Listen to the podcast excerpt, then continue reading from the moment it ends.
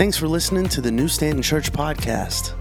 Check out our website at newstantonchurch.com, where you can find out how to join our live stream at 901 on Sunday mornings. Now let's prepare our hearts for the word that we're about to receive. Uh, good morning, church. Thanks for joining us in person and online.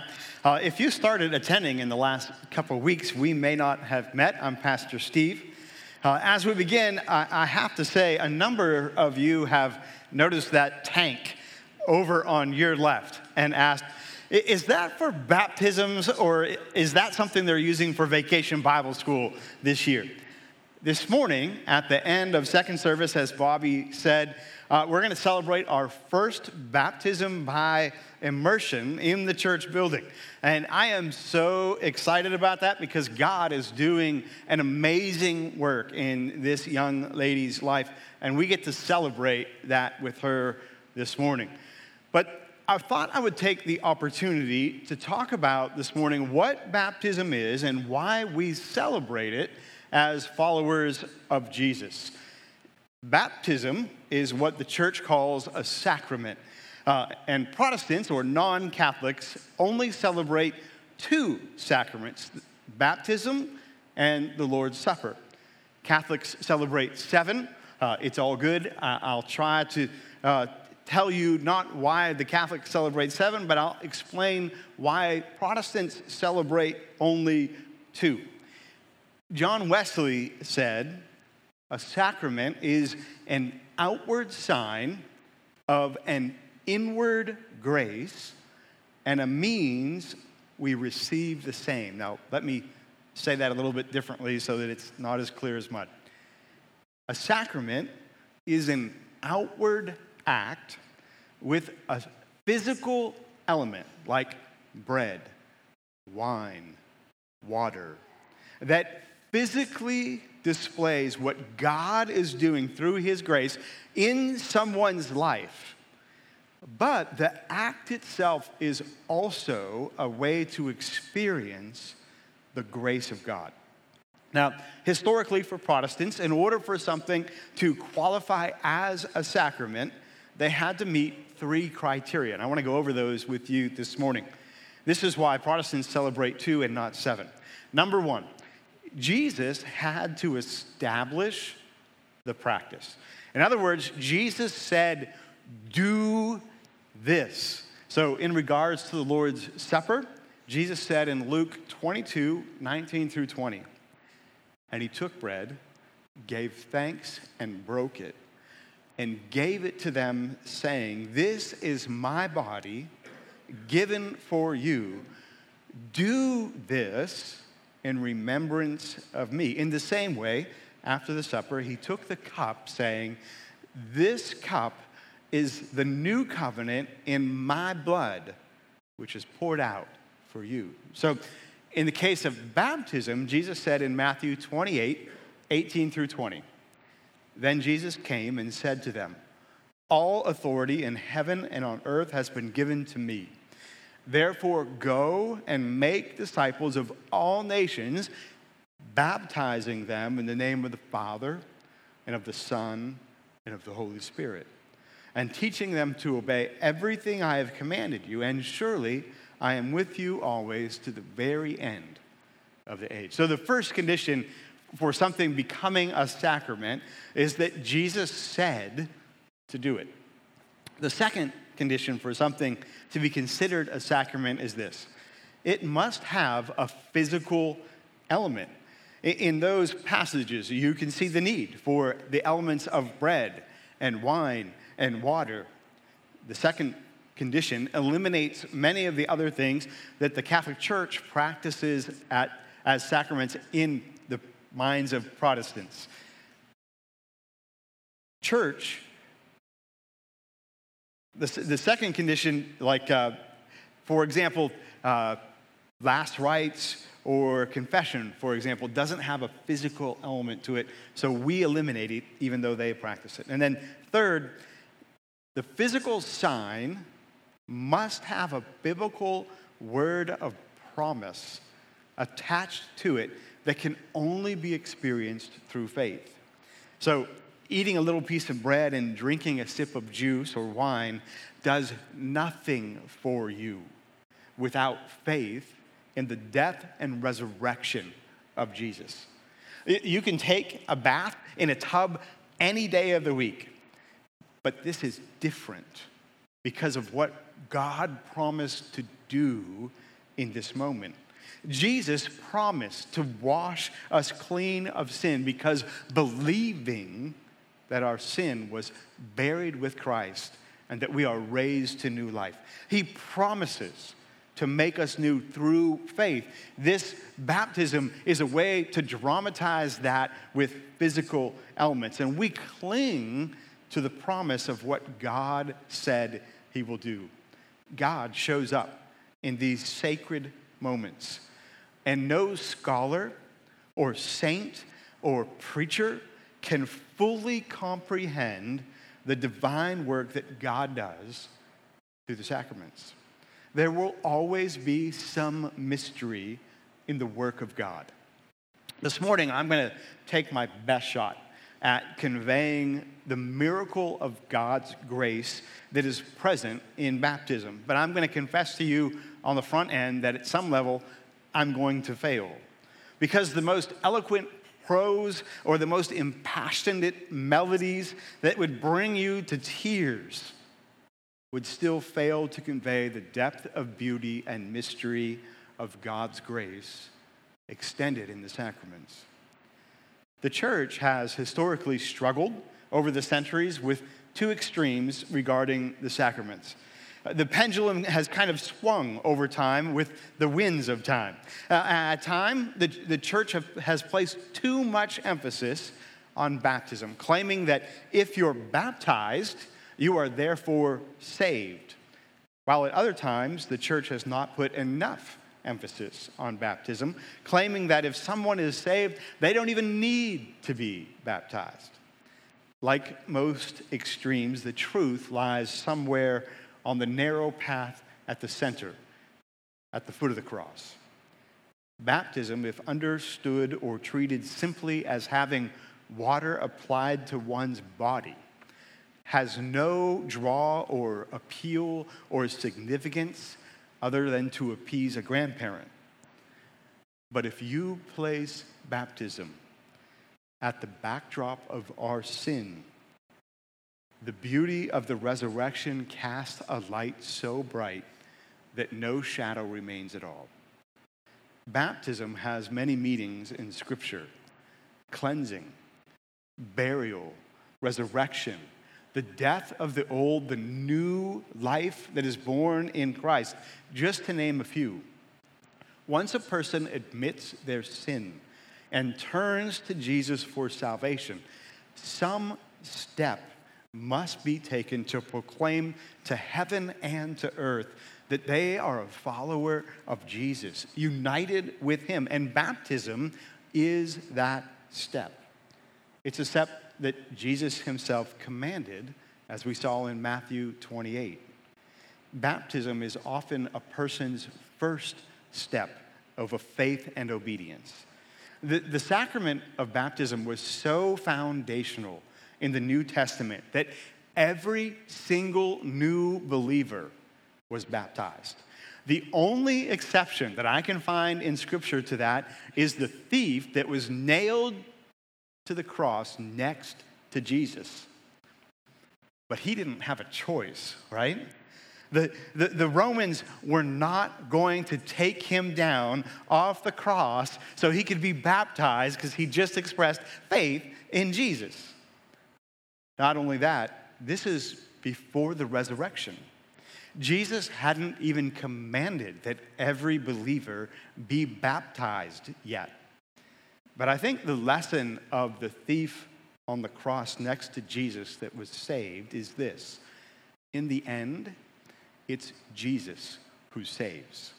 Uh, the church has a part in the rites and the rituals and the practice of the sacraments, but Jesus saves.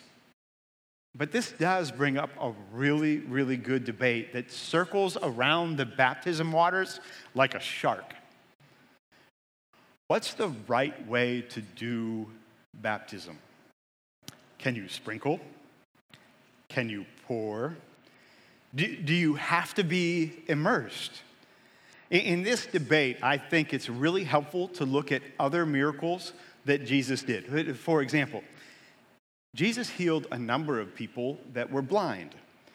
On one occasion, he made mud with his spit and put it on someone's eyes and told them to go wash in a pool, and they were healed. On another occasion, Jesus just spit on somebody's eyes. Um, yes, that's gross, uh, but neither of those people could see what was coming. So, hey. on another occasion, Jesus simply said, Your faith has healed you. Go and see. And as the person went, he saw. On another occasion, Jesus simply just touched somebody's eyes and restored their sight. My, my point is the method of healing a blind person is obviously not as important. The, the technique isn't as important as the who that did the miracle. Healing is found in Jesus, not doing a healing correctly. I believe the same can be said of baptism. The point isn't the amount of water. The point is being baptized with water in the name of the Father, Son, and Holy Spirit in obedience to Jesus. I kind of half jokingly ask some of my brothers and sisters in Christ who believe baptism must be done only by immersion. Why? Most people who believe baptism must be done by immersion point to John the Baptist's baptism of Jesus in the Jordan River, and the fact that the scripture says when he came up out of the water, the Spirit descended, the voice of the Father, all that. It's important to note that John's baptism of Jesus was a baptism of repentance, not salvation. Jesus hadn't died yet. So we're not really comparing apples to apples in the first place anyway. It's also important to remember that there are some places in the Jordan River you could immerse someone. And there are other places in the Jordan River that it's too shallow to immerse someone. The phrase, he came up out of the water, could mean that when Jesus walked out of the water onto the shore, it's linguistically possible. We have no way of knowing when John put Jesus in the water, if he put him all the way under or not. Uh, one other consideration many denominations who feel that the amount of water is critical. Even though the amount of water isn't specifically stated in Scripture, those same denominations are willing to use grape juice and bread that has yeast in it even though scripture does clearly state that Jesus used wine and unleavened bread. I would simply ask that we look beyond the type of beverage, the kind of bread, and the amount of water in order to focus on the beautiful thing that God is doing in the sacraments and in someone's life. Shifting gears a little bit baptism, unless there is some special circumstances, are always done in public. And the reason is because baptism is a public proclamation that a person is identifying with Jesus. Uh, if, if you're married, how would you feel if your spouse wanted to keep your marriage a secret? You probably wouldn't like that. God wants followers who will walk out of the shadow of sin and stand publicly to proclaim that He is their Lord and Savior. Baptism kind of raises the commitment bar. Just as marriage unites two hearts into one, baptism unites a believer with Jesus. Like marriage, we, we don't know where this relationship with Jesus will take us. We don't know the challenges that we will face.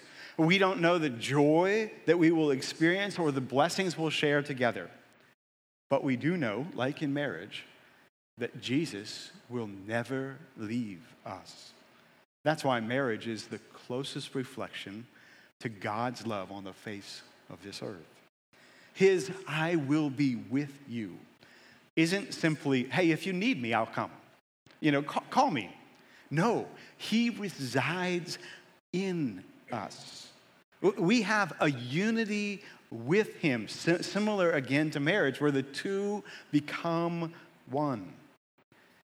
Baptism doesn't save anyone, but the act of baptism symbolizes how we are saved. The work of the Holy Spirit is dramatized in the water. We are washed by the blood of Jesus. That act proclaims that apart from Jesus, we are dirty with sin. But in Christ, we are washed clean, pure, made alive, new. It's a witness to God's salvation. Martin Luther, the great reformer, referred to baptism as drowning. The old life dies and the new life begins. Christ's death becomes our death, and his resurrection becomes our resurrection. There are no examples of unbaptized believers in the New Testament except the thief on the cross. In this church, we practice the baptism of infants. Uh, the early church did the same. Uh, the why we do that is actually grounded in the Old Testament. Not many people know that. Circumcision used to be the sign of the Old Covenant. Baptism is the sign of the New Covenant. Jews were given the sign of the covenant at eight days old, at least the boys were, because it was circumcision. Isaac, Abraham's son, was given the sign of the covenant at eight days old. He was an heir to the promise of God that God made with Abraham. How could that be? Isaac couldn't have faith at eight days old. He didn't understand the covenant at all. The reason was he was given the sign of the covenant because he was going to be raised in a household of faith with Abraham and Sarah and a community of faith, the body of believers. Isaac would grow up understanding his trust in God as he grew, and his faith practice would grow as he grew, guided by his parents and the community. He would know nothing else. We baptize infants who are, are part of a faith community for the same reason. The early church was made up of Jews who were familiar with this sign of the covenant being extended to their children.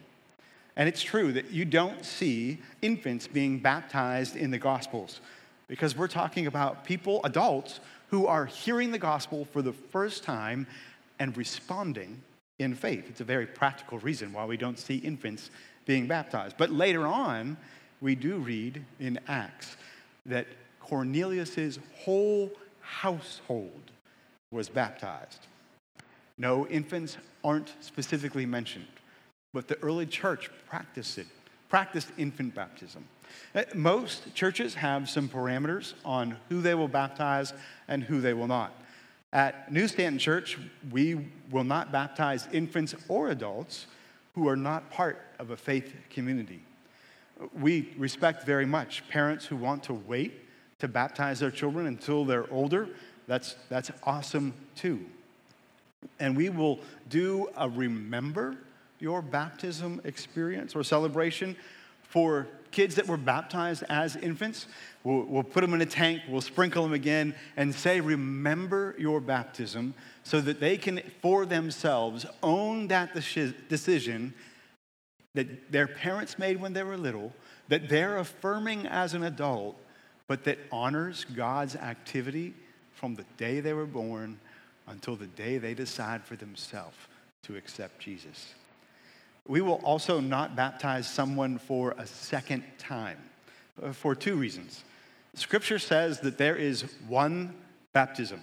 Ephesians 4 says this there is one body and one Spirit, just as you were called to one hope when you were called. One Lord, one faith, here it is, one baptism. One God and Father of all, who is over all and through all and in all. And second, it, as if you need a second other than Jesus said that, um, baptism is primarily a celebration of what God does through his grace. It's a celebration of God reaching down to save, not our lifting up. It's celebrating God and his work. It's celebrating that God saves us according to his promise and will never leave us. So if you or I wander from the faith, God doesn't need to promise again. He was faithful, we were not. Baptism is a celebration of God's promise. Occasionally, someone will ask me if they have to be baptized in order to be saved. I point to the thief on the cross and say, hmm, maybe not.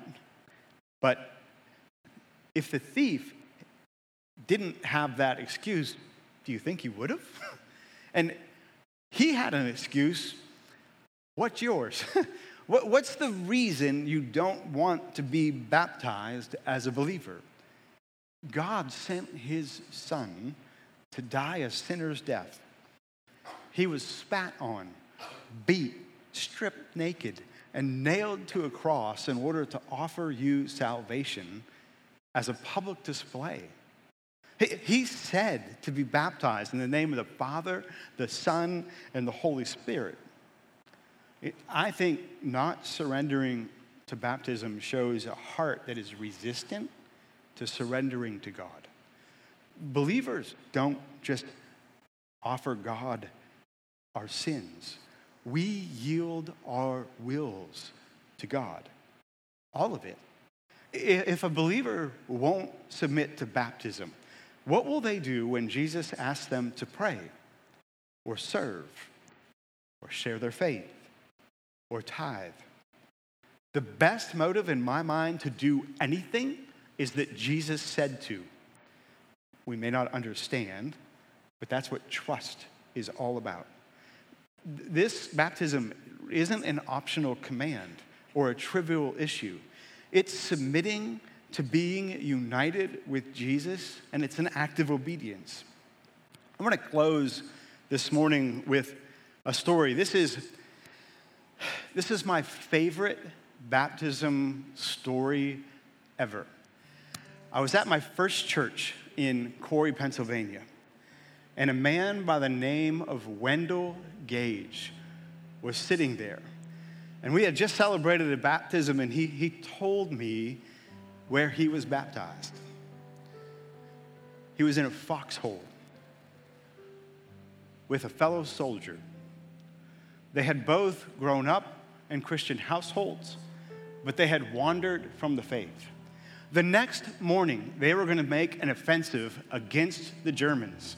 And as they sat and talked through the night, they weren't sure that they were going to make it home. And they said, you know what? We need Jesus. We need, we need God's protection. We need His grace. We need to rededicate our lives to God before this morning breaks. They both decided that they were going to follow Jesus and they looked up. I'm not making this up. It, a church illuminated by the moon was in the distance. Those two soldiers in World War II snuck out of the foxhole, went and found the preacher who baptized them in the middle of the night. Wendell said that he and his buddy both promised to follow Jesus the rest of their lives. And if they made it home alive, they would serve him for the rest of their days. Both Wendell and his partner made it home. Wendell was sitting in front of me at almost 90 years old in tears. He was also the company's bugler. He was a phenomenal musician. He could play anything. Before he went into the service, he used to play in bars and hoop it up with women. And he spent the rest of his life playing music in church. At 90 some years old, he was faithful to the covenant he made in a foxhole in France in World War II. May we surrender our lives to Jesus. He gave his all for us. May we respond with the first step, and the second, and the third, and may God find us faithful in the end. Let's pray. God, we are so excited and thrilled to celebrate this baptism this morning. We know, God, that you have plans for this young lady like you have plans for all of us. And we're thrilled, God, the, the, at the work you're doing in her life and in our lives. In Jesus' name, Thanks for listening to the New Stanton Church podcast. We'd love to connect with you. So visit our website at newstantonchurch.com, follow the Get Involved tab, and RSVP to our next meet and greet.